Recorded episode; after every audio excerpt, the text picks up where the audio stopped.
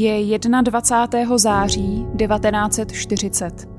Irena Bernášková jde právě kolem Masarykova nádraží v Praze. Náhle její cestu zastoupí příslušníci gestapa. Chtějí vidět její doklady. Irena vytahuje falešný průkaz na jméno Vlasta Nováková. Gestapáci znejistí, že by dopadli nepravou. Ta žena je tak klidná a přesvědčivá. Radši ji ale seberou a odvedou do pečkárny. Irena tuší, že je zle. Gestapáci zatkli také jejího otce i manžela a určitě ví, že vydávala nelegální odbojový časopis. U soudu pak statečně brala všechnu vinu na sebe a stala se první Češkou, kterou Němci za války odsoudili k nejvyššímu trestu k smrti. Právě začíná 12. díl podcastu Černá historie.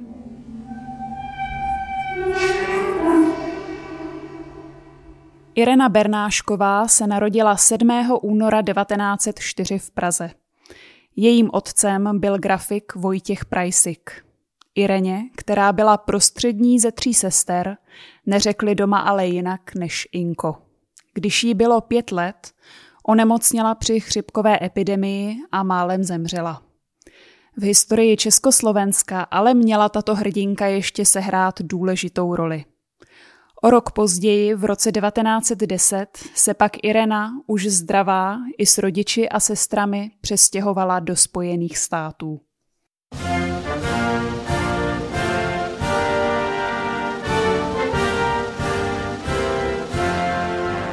I daleko od domova žila Irenina rodina vlasteneckým životem.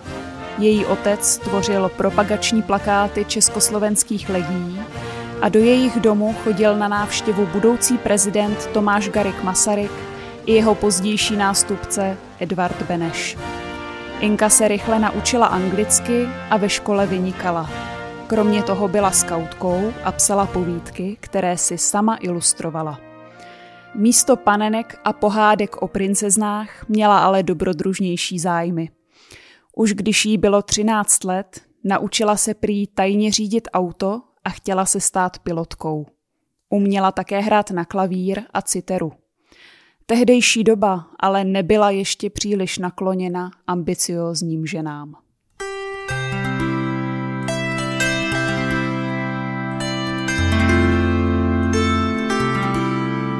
V roce 1921 se Inka se svými sestrami vrátila do Československa. Rodiče zatím ještě zůstali v Americe a tak všechny tři dívky žily zatím u tety. Inka začala chodit na gymnázium a také tančit, především se svým bratrancem Františkem Bernáškem.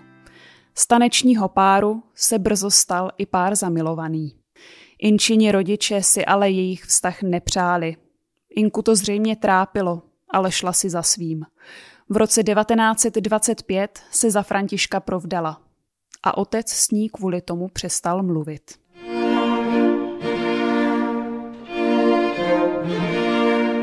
Vztah mladých manželů poznamenala brzo velká tragédie.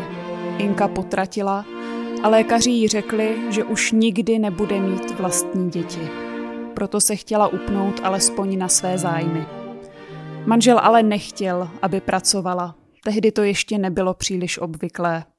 A tak alespoň příležitostně překládala anglické texty. Přestože manželovi se odcizila, po čtyřech letech našla naopak cestu zpět k otci, který se vrátil zpět do vlasti. Tu jim ale už záhy měli sebrat nacisté. Naše země Pražský hrad jsou veliká bohatství a je málo podobných na světě.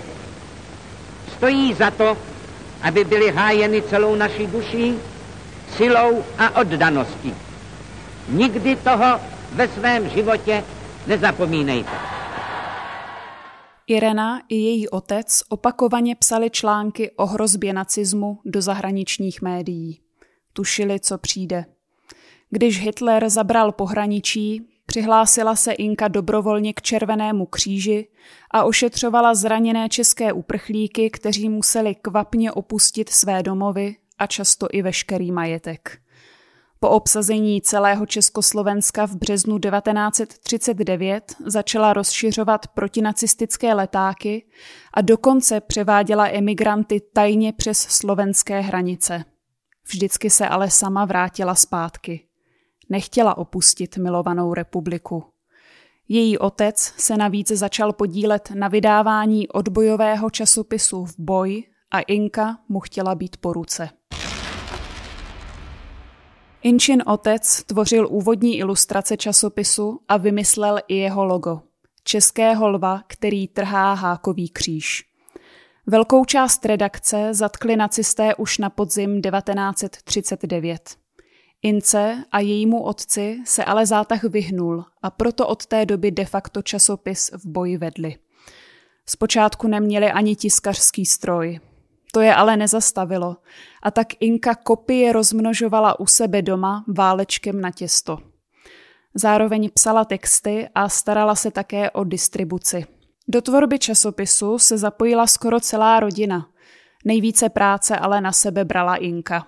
Sestrám se opakovaně zmínila, že časopis je jako její dítě, které jí nebylo dopřáno mít. Nad hrdinkou z prsty od tiskařské barvy se ale začala stahovat temná nacistická mračna.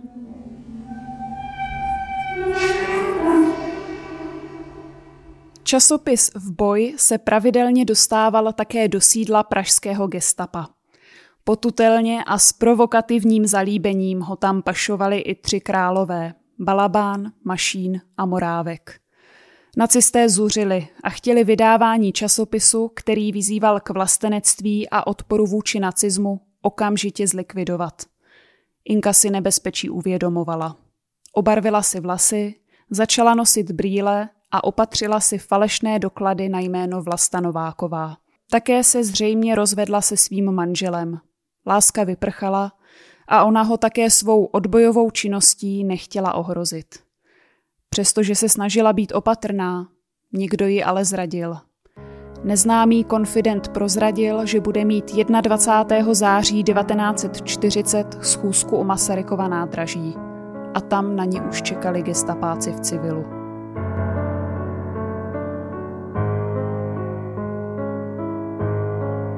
Při zatýkání zůstala Inka absolutně klidná a dělala, že nerozumí, proč jí zatýkají.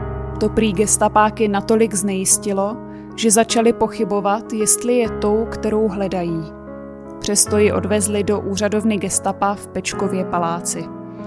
Zatkli také jejího otce, sestru i bývalého manžela. A teprve při společném výslechu Inka prozradila, kým opravdu je. Začala brát vinu jen na sebe, aby zachránila ostatní. Přesto se bála, aby při brutálních výsleších někoho neprozradila. V lemu šatů měla zašitou ampulku s jedem. Když ji ale rozkousla, nic se nestalo. Jed neúčinkoval. Nacisté se z ní snažili vymlátit jména dalších spolupracovníků. Nikoho ale neprozradila. V motácích, které pašovala z vězení, popisovala, že jí smíkali po zemi za vlasy a byli jí hlavou o zeď, až jí tekla krev a přestala slyšet. Když jeden z motáků dozorci našli, nechali ji tři dny a tři noci stát v pankrátské věznici na chodbě. Přesto ji nezlomili. V jedné z tajných zpráv domů napsala Facka gestapáckého klacka mi vadit nemůže. V dubnu 1941 Inku převezli do Lipska, pak ještě do Drážďan a nakonec do Berlína. 5. března 1942 se konal soud. Odmítla tehdy mluvit německy, stále brala všechnu vinu jen na sebe a před soudci řekla, že doufá v porážku nacismu a obnovu Československa. Odsoudili ji k trestu smrti, jako první Češku. Když o tom psala domů, stále byla velice statečná. Jak se máte všichni? Sedíte pevně? Odhodlávám se vám totiž konečně oznámit, co jsem se minule odvážila sotva nadhodit. Jsem zasnoubená od 5. března se smrtí. Sice nedobrovolně, ale když jsem s ní tolik koketovala při své činnosti venku, Není divu, dělá-li si na mne nárok, že?